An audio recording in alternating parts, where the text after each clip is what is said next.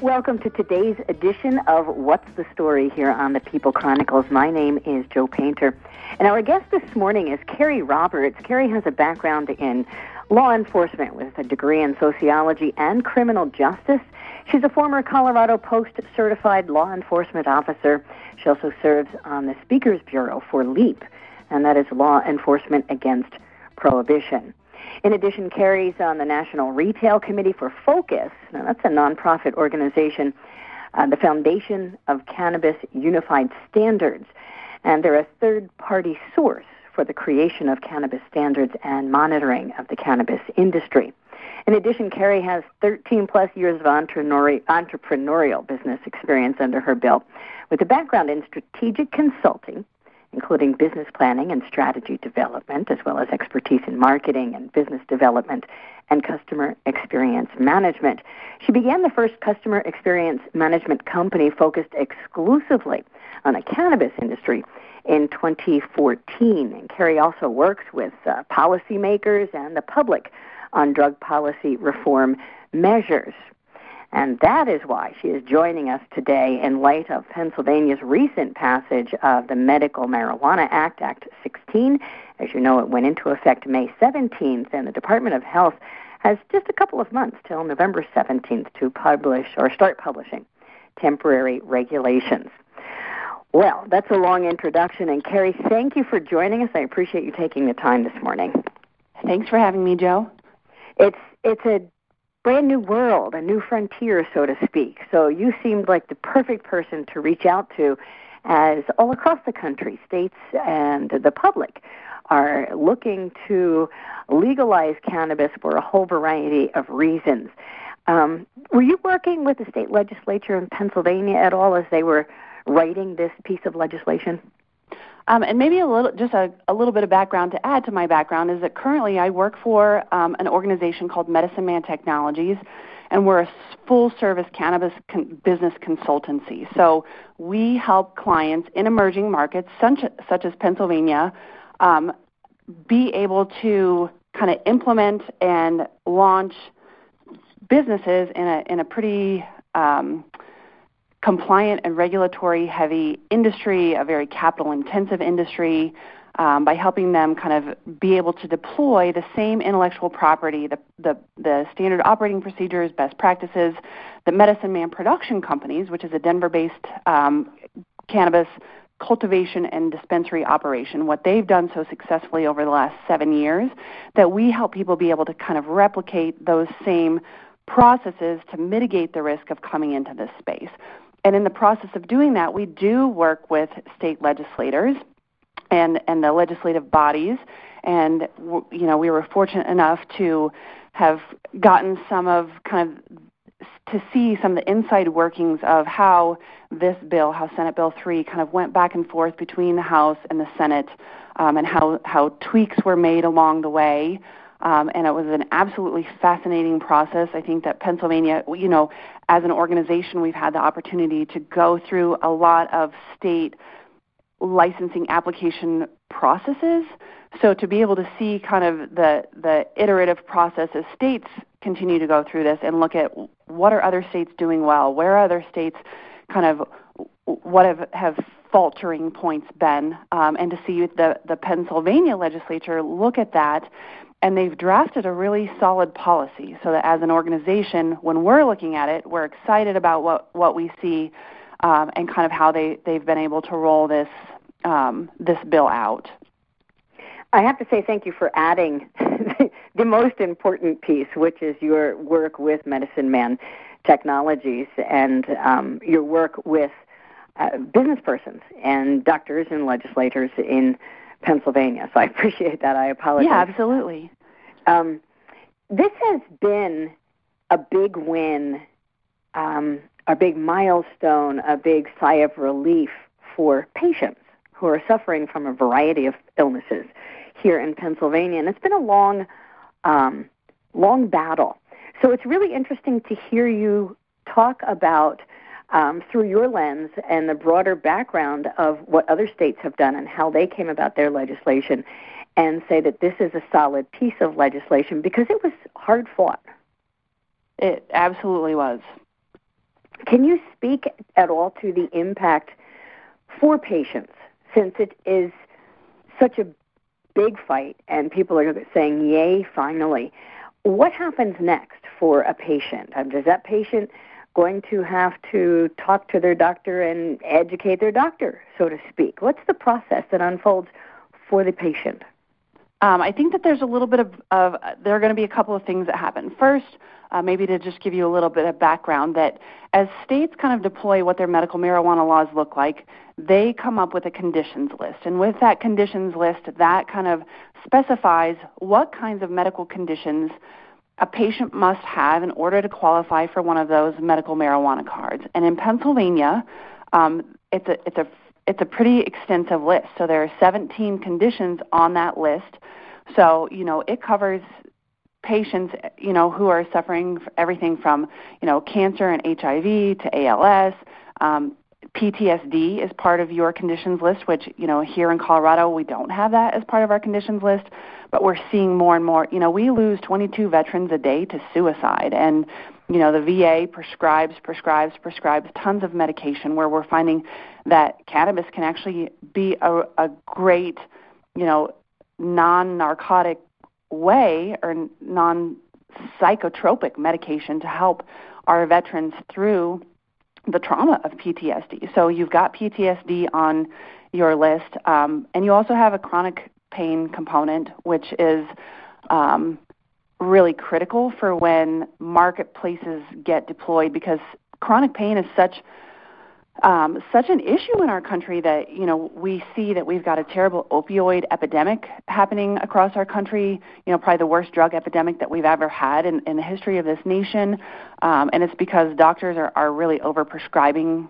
narcotic pain medication, opioid pain medication, and then that's what's kind of transferring into opioid addiction, and then finally, you know, kind of travels all the way down the path into um, heroin addiction. So to have chronic pain as an element on your conditions list is critically important.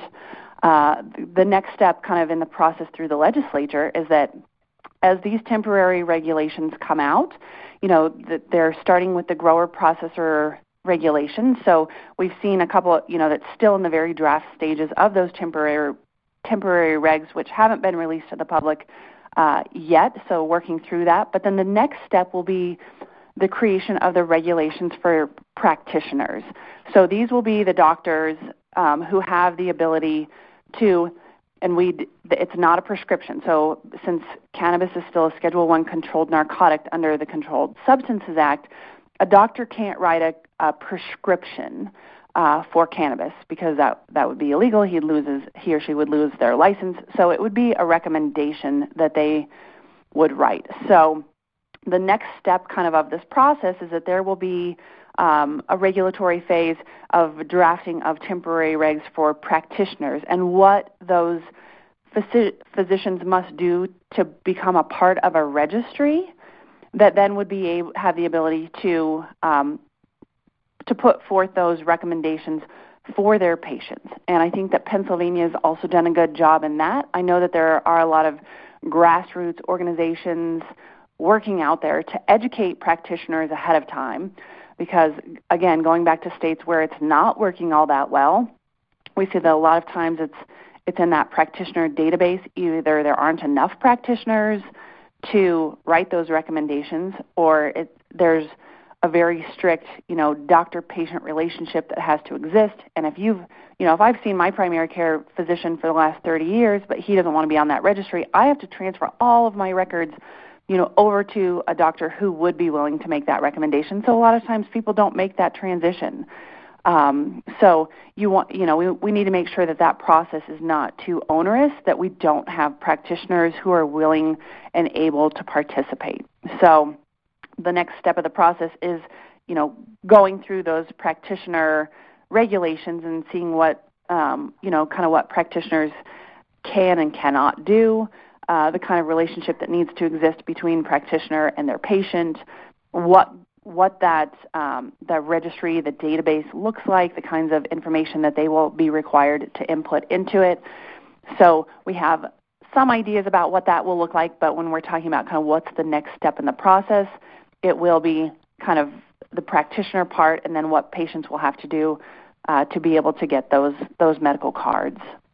Have you noticed at all um, in other states or observed any resistance by practitioners to be a part of this registry for any reason? I mean, when you talk about it being an onerous um, issue, it, it sounds like when the registry is built, um, it could be a little bit of education from the patient, maybe their own education to find out does my doctor participate and do I need to transfer, as you mentioned. Uh, yeah, so part of it will be that, you know, like in, in New York, there was a challenge with how that practitioner database worked because it, the database wasn't able to be publicized. So people don't know what doctors they can go to um, to be able to find a practitioner um, who would participate.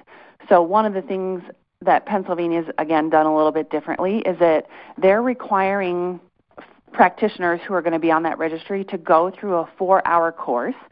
Um, it will probably, it, you know, be a curriculum that the state of Pennsylvania creates to help start in the educational process of practitioners and cannabis. So it'll be required, you know, as part of physicians becoming part of that registry that they go through that course.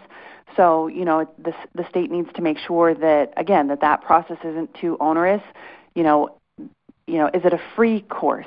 Is it something that physicians can do online so that they're not having to leave their practice uh, to go take this course? Can they get um, continuing education, you know, continuing medical education credits for it? So I think that those things will still need to be, you know, fully spelled out in those temporary regulations. But again, I think that it's something that Pennsylvania is doing right um, in trying to get those practitioners educated and on board and available for patients to be able to go out and seek out when when they need to go get those recommendations. So it sounds like we've done a job with the what ifs and putting a foundation or a framework into place, but a lot remains to be done. Do you have any idea of a typical time frame in terms of turnover that all of this is in place and a patient it, there are dispensaries, there are cultivation facilities and a pa- patient can actually then get on a um, medical cannabis registry. What's the time frame? Is it another year, two years? Um, we're hoping that the it, you know the state's done a really good job of kind of fast tracking all this. So we hope that we they kind of stay on that trajectory. Um, and when our team kind of went through this first draft that we saw of of the temporary regs and looking at that, some of the time frames that they're allowing for you know the application process again they're they're kind of tearing out the process because you really need to get those grower processor licenses done first because it takes a while. They're going to have to start their stock you know their cannabis stock from seeds. So in that process for a seed to germinate and then for them to figure out if it's a female plant or a male plant um, before they even start kind of the propagation of the crop to even be able to get medication to patients you know, it all starts with that, that grower processor piece of it. So they're starting with that piece first, then they'll go to the practitioner piece, then they'll go to the dispensary piece. So there are there are there are stages and there are steps so in reading through the regs, there are some things that we saw in there that said, you know, this could really push that time frame back. So of asking the department to maybe to to look at these things and say, do you really need that 30-day time period and another 60-day time period? Because does that push it out another six months? So it would be wonderful to have you know applications out for grower processors you know, by the end of this year, by beginning of 2017, to actually start that process so that then they can start putting into place the other pieces so that hopefully, you know, patients can have medication and the, the system can be up in 2017, you know, within next year's time frame. That's not too bad considering all the work that remains to be done. John Collins has been named the uh, first director of the Office of Medical Marijuana here in the state of Pennsylvania. You talked about uh, regulations and licensing. I believe they've allowed for 25 cultivation facilities and 50 dispensaries. Have licenses been submitted? If not, you know, as a, a consultant with Medicine Man Technologies, how would one go about attaining one of those licenses and being part of this industry? Um, so you're correct in the numbers, so that there will be 25 grower processor licenses, and the state of Pennsylvania. Sometimes we see, see states, and you might have a grower license. They're calling them permits in, in Pennsylvania instead of license, but a grower permit, a processor permit, and a dispensary permit. But since Pennsylvania is an oils only market, um, so there will be no smokable flower allowed. It's combining that grower processor license into one because whatever you grow, you're going to have to process and turn it into an oil because it's an oils only market. So there will be 25 of those grower processor licenses available. Those are the temporary regs that they're working on right now. Um, for anybody who wants to apply for one of those licenses, there's a $10,000 non refundable application fee.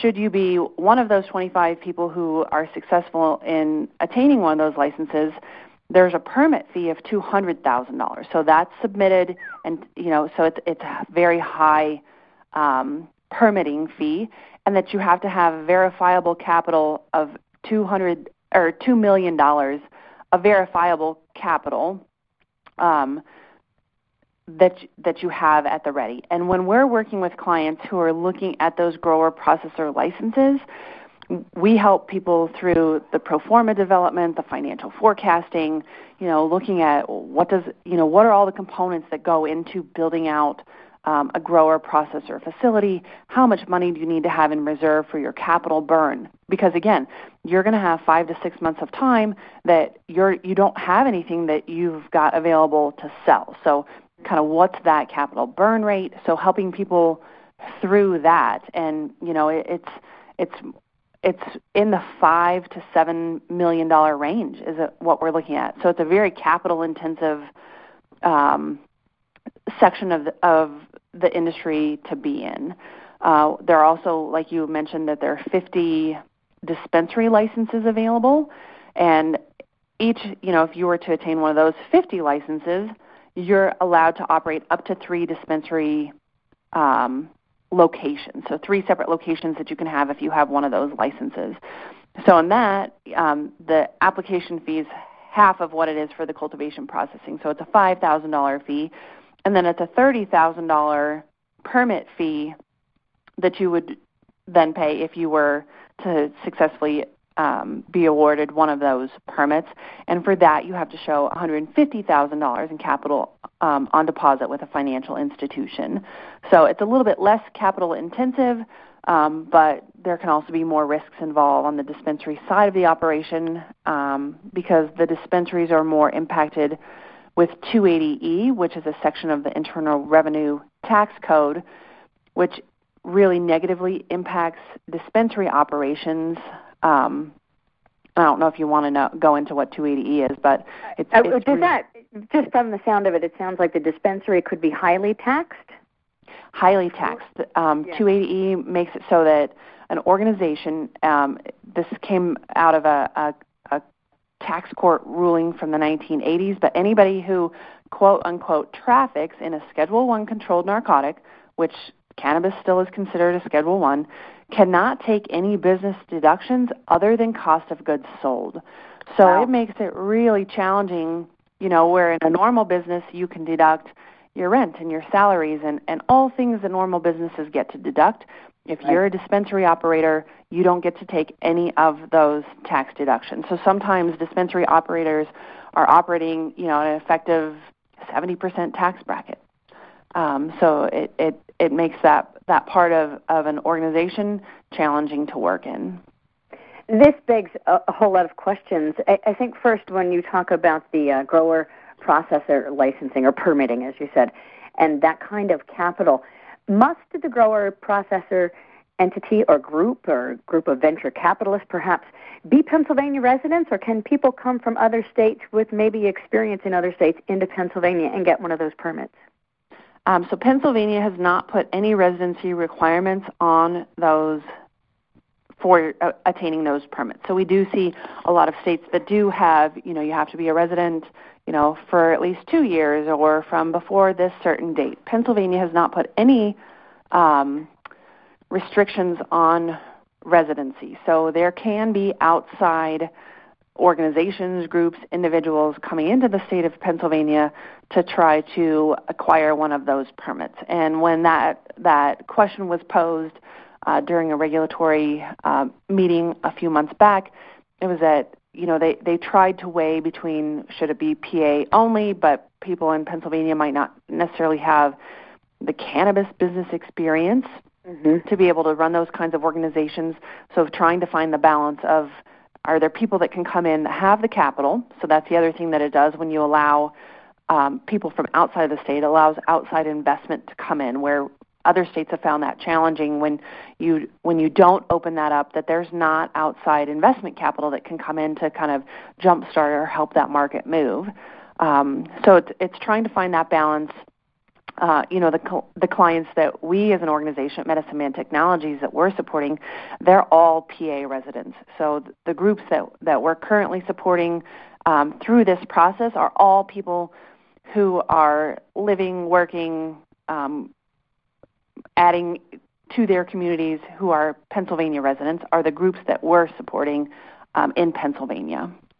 Well, that answers kind of the next uh, question I was I was wondering. Um, with only 25 cultivation and 50 dispensary permits allowed, um, that's highly competitive. obviously, applications have already been filed, or you wouldn't be working with them. Um, have there been enough applications that the, the market is saturated at this point, or is it still possible to apply and perhaps get a permit, or is it too late for that? I mean, you so how are you working with at Medicine Man Technologies? So uh, the applications aren't even created yet. So nobody's turned in an application. So that's what kind of the stage that we're in right now. It's the crafting of the temporary regulations. So that will come out when those temporary regulations, um, you know, it's still kind of in the back and forth process as they're trying to get the the temporary regs out before the regulations come out, and then after the regulations come out, there will be a time frame. So, like I was saying, I, I think that we will start to see. Uh, you know, we might see an application available for those grower processor licenses by the end of the year or early next year. So, nobody's filed an application. There is no application that exists yet. It's still working through the regulatory process. So, it's not too late for people to get started, but it's you know people really need, there's a lot that goes into uh, this process. Everything from finding you know putting together a community impact plan and making sure that the community that you're working within is accepting of your business, and then you are finding a location or figuring out how to build out you know a facility. So we help companies with that of you know whether it's the site sketch plans maybe they've already got a building that they're thinking about of helping them do all the the site plan drawings and um, working with their architecture t- architects and uh, contractors of what that looks like when they build out the building because all of that becomes part of the application process of the application packet that you have to have your your sketch plans and you have to have your security plans and you have to have a multitude of things that are part of the application. And applications can be hundreds of pages long when they're turned in to thousands of pages long uh, when they're mm. turned in. And every state's different in how those applications are, are structured. You just stepped right into the next area of impact uh, for this conversation. And again, we're talking with Carrie Roberts, a consultant with Medicine Man Technologies. And anybody listening right now and maybe considering or wondering uh, more about the feasibility of ascertaining an application and possibly a permit, how would they contact you for that consultation? Um, you know, one way if sometimes people don't want to just immediately pick up the phone and call, we've got a great website, a very robust website that explains more about the services and, and the ways that we're able to help our clients um, through this process, and that's just medicinemantechnologies.com. Um, if people have specific questions, they can email us at info at medicinemantechnologies.com, or they're welcome to just pick up the phone, call our office. Um, that telephone number is 303 371 0387, and happy to have a conversation you know, with, with anybody that, that's considering this process and has questions about it you know, we're very familiar with what's happening in Pennsylvania, and, and like we talked about, have been uh, involved in, in that process and, and being able to provide feedback to the Department of Health um, in the crafting of, of these regulations. Well, thank you. I wanted to get that information out there at, at, that point as we're talking about licensing. But if we could move to a community, because you mentioned you in this plan would need to know is the community receptive, and that does beg the question, um, or, or kind of sets the presupposition that a community can say no, not in my backyard. Is that the case? Um, that is the case. So community buy-in is particular, particularly important. Um, here in Colorado, we've got um, a very open market where we've got more, you know, cannabis companies in, in Colorado than we have. I read a report more than um, Starbucks, McDonald's, and 7-Elevens combined. So it's, oh a, it's a hyper, yeah, hyper competitive marketplace. Um, but communities do have the opportunity to opt in or opt out. So, like the community, the county that I live in has a moratorium on it, and, and cannabis companies are not allowed in my county, but the county right next door, you know, opens it, you know, welcomes it, wants it, um, and it's been very good for those communities. So, Let's part talk of about that impact sure. for a community, the impact specifically. Um, let's look at financial first and foremost. Is there an influx of tax money or, or financial benefit because you have one of these that that money can be targeted for something else, perhaps education or infrastructure in the community? Sure. Um, absolutely, it's a huge it's a huge draw of why uh, communities are welcoming to it. Is that you know that there's tax revenue that that comes from it. So the state of Colorado last year alone raised $135 million in taxes. And that money is earmarked for different things. So $40 million of that went back to public education. So I've got kids in our, our public school system. So for me as a parent, um, you know, again, I have a law enforcement background, so there's a part of it. We spend $47,000 a year to incarcerate one inmate in California, but just a little bit over $10,000 per public school student. So there's a part of it that I feel like our priorities are wrong. Um, so for me, it's nice to see that those tax dollars that are generated um, from cannabis are going back into public education. It's going back into substance abuse programs. It's going back into anti-bullying programs.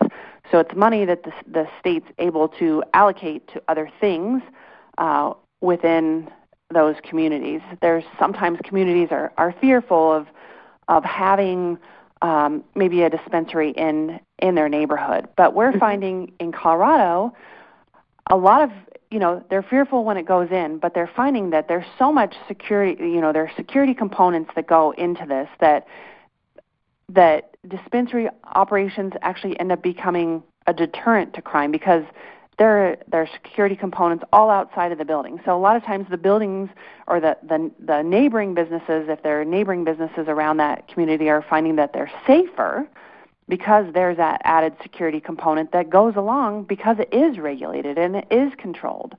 Um, we found, you know, that the effects on crime in Colorado with the legalization of cannabis is that felony crime is down 5%, misdemeanor crime is down 10%. So we have not seen an influx of of crime because of it that you know that we're seeing jobs being created in the in communities that they serve, tax revenue going back to those communities. Um, you know, we we've got some really good stewards of the industry who are, you know, who have specific organization you know, within their own organization that's a, maybe a nonprofit arm that goes out and does community cleanup, or they've got community gardens. So that's part of, again, something that goes into the application process is what is your community impact plan?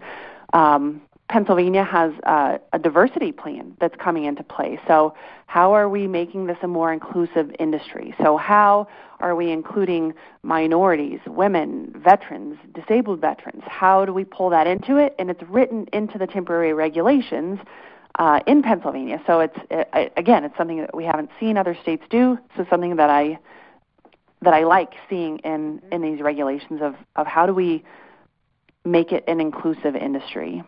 Has Pennsylvania determined at this juncture um, or targeted areas where tax revenues will be spent, for example, in education or in in uh, community rebuilding, as as Colorado is is electing to do? Did we make those decisions? Um, not to my knowledge. It's not to say that it hasn't been made, but nothing that that I'm aware of right now has it been kind of um, allocated where certain money uh, will go to certain things. So not earmarked just yet.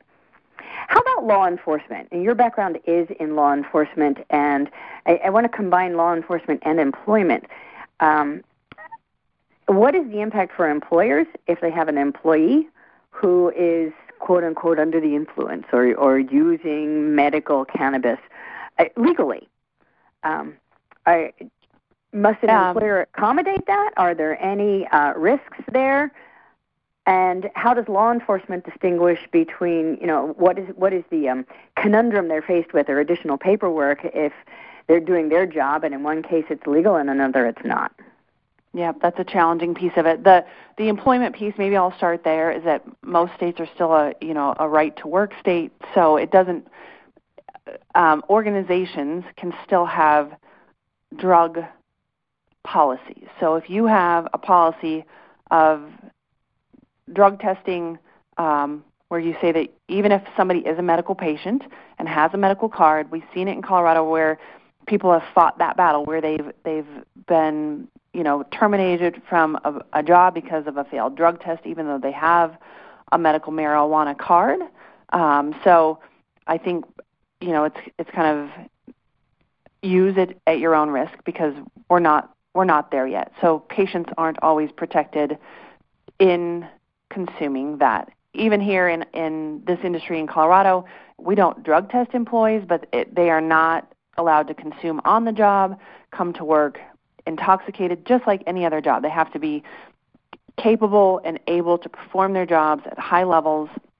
Um, but here, in you know, in this particular industry, um, you know, if we were to drug test, we probably wouldn't have a lot of employees to to be able to choose from.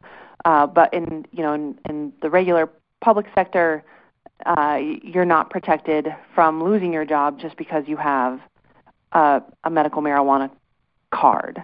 Mm-hmm. From a law enforcement perspective, you know, I've talked to uh, you know many law enforcement officials here, and I think the biggest challenge that we're facing right now, and it's not just with cannabis, it's it's with impaired driving.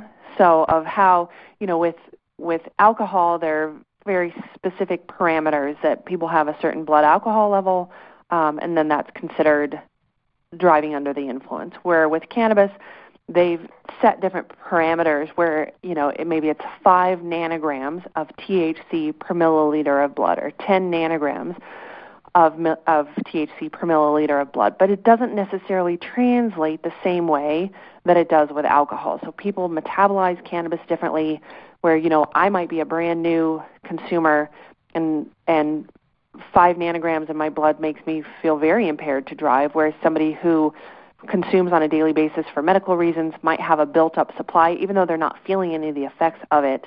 Um, so it shows up differently on those blood tests. So i think that that's a challenge right now that um, law enforcement is is facing is how do we make sure that if if this is a um, you know if if this is legal and we're allowing it, how do we make sure that we we keep people safe, safe on the road? So that's that's definitely um, a challenge. And to your point, like here in Colorado, it's it's legal for both um, medical and adult use. So mm-hmm. how are we going to make that determination in Pennsylvania when it's medical only? So people will have to have their medical cards on them. Most of the time, you have to have the, the package that it was purchased in. It needs to remain in its child-proof packaging because, again, it's product, public, and patient safety are kind of the main three Ps um, that both law enforcement and the cannabis community at large are concerned about. So, if you have a medical card, the doctor has written a recommendation. You know, your the t- the label on the package of whatever it is that you have would have your name on it, um, you know, where you purchased it from, so it needs to kind of remain in that in that packaging. So I think that there will be a way for for law enforcement to distinguish between what is legal and what is not.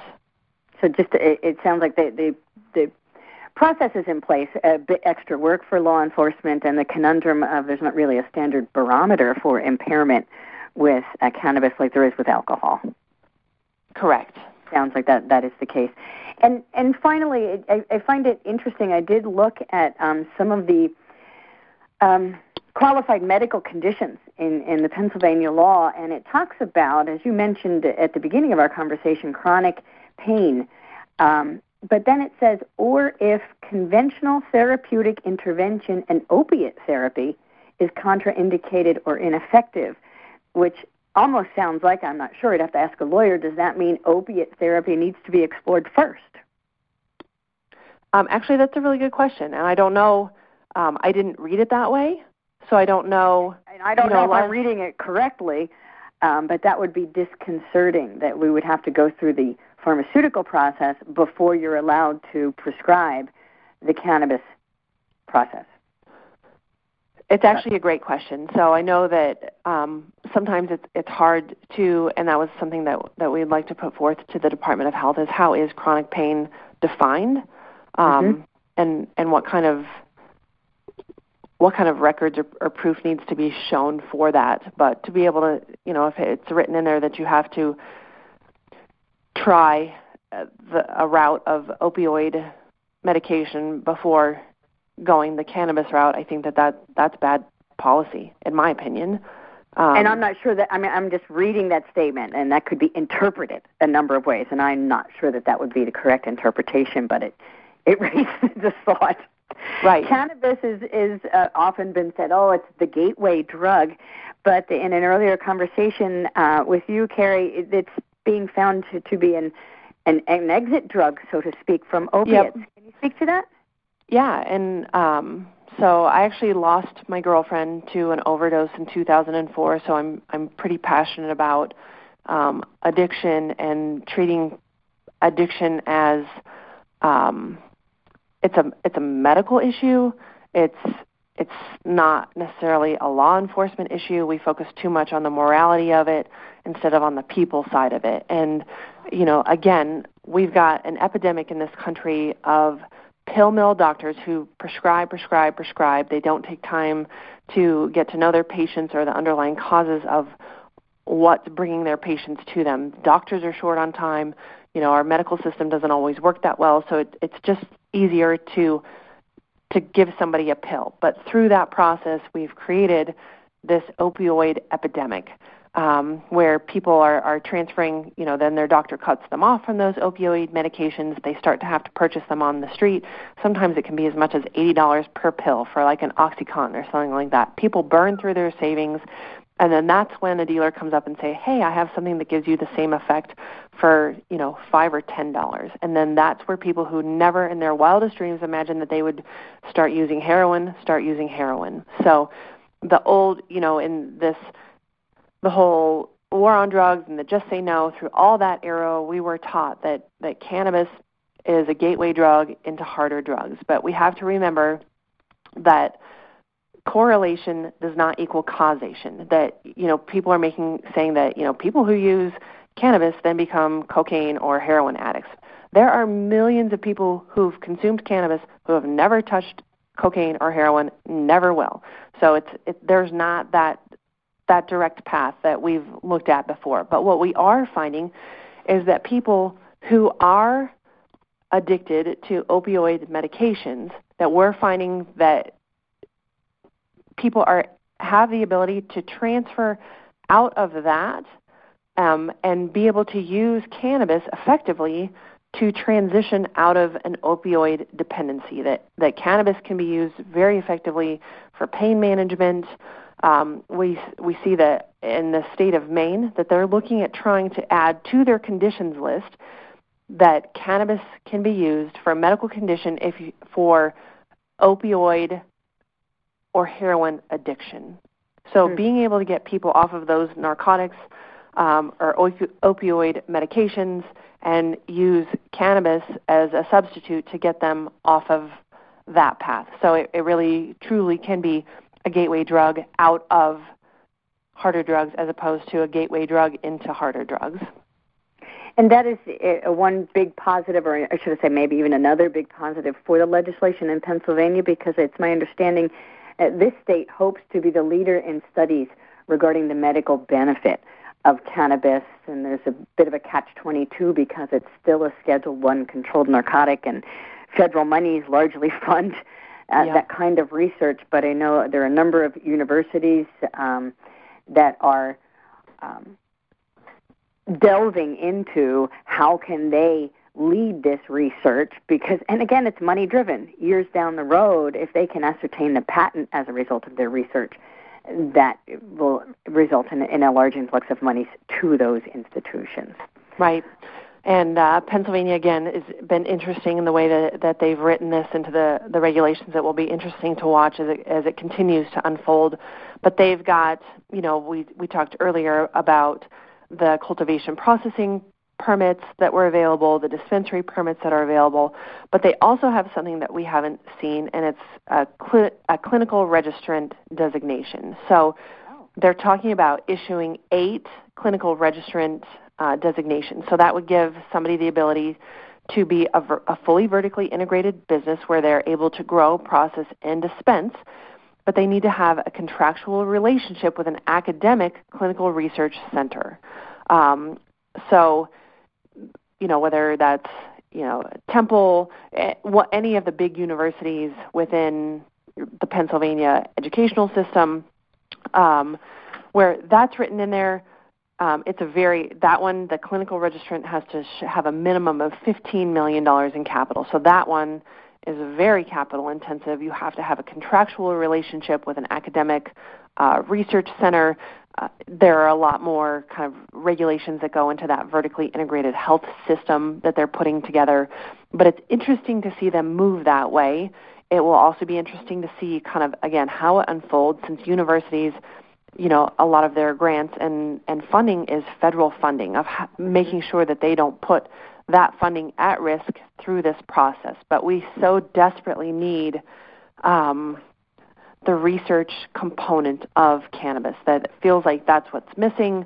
Uh, when it was posed to the DEA about rescheduling, you know, it came back about two weeks ago that the DEA has decided that they will not reschedule cannabis or deschedule cannabis. It remains a Schedule One controlled narcotic, but they did announce a policy change that's kind of designed to foster research by expanding the number of DEA registered um, um, kind of research facilities. Re- research facilities. So right now, it's the University of Mississippi is the only university that's authorized to produce r- kind of research grade cannabis. So it's one university in the United States and it's a federal contract that they have together. You know, they're under contract with NIDA, which is the National Institute of Drug Abuse. So they've kind of got a monopoly on that supply of cannabis for research. So it's been very hard in the past to be able to even kind of delve into that space to be able to do research. So the DEA's new policy will allow additional entities to apply to become registered with the DEA so that they can grow um, and distribute the cannabis for FDA authorized research purposes. So th- there's a little crack in the door from the DEA. You know, rescheduling, descheduling did not happen, but hopefully, you know, that crack in the door does allow more room for research, which is so desperately needed in this space. So for Pennsylvania to have that that clinical registrant designation is interesting, and it will just be it'll be fascinating to, to again watch as it unfolds and, and to see what that looks like. And hats are in those rings. The the Lehigh Valley Health Network, the um, St. Luke's University Health Network, Temple University, and the Sidney Kimmel Medical College at Thomas Jefferson University have all um, thrown their hat in the ring to get some of that research money and delve into the project. Carrie, it's a, it is a new frontier, very interesting, and I'm sure it will continue to unfold. I appreciate very much the work that you are doing at Medicine Man Technologies. And again, if you want to know more about that, go to medicinemantechnologies.com. You've been extraordinarily gracious with your time this morning. Carrie Roberts, thank you. Thank you, Joe. Have a good day. You too.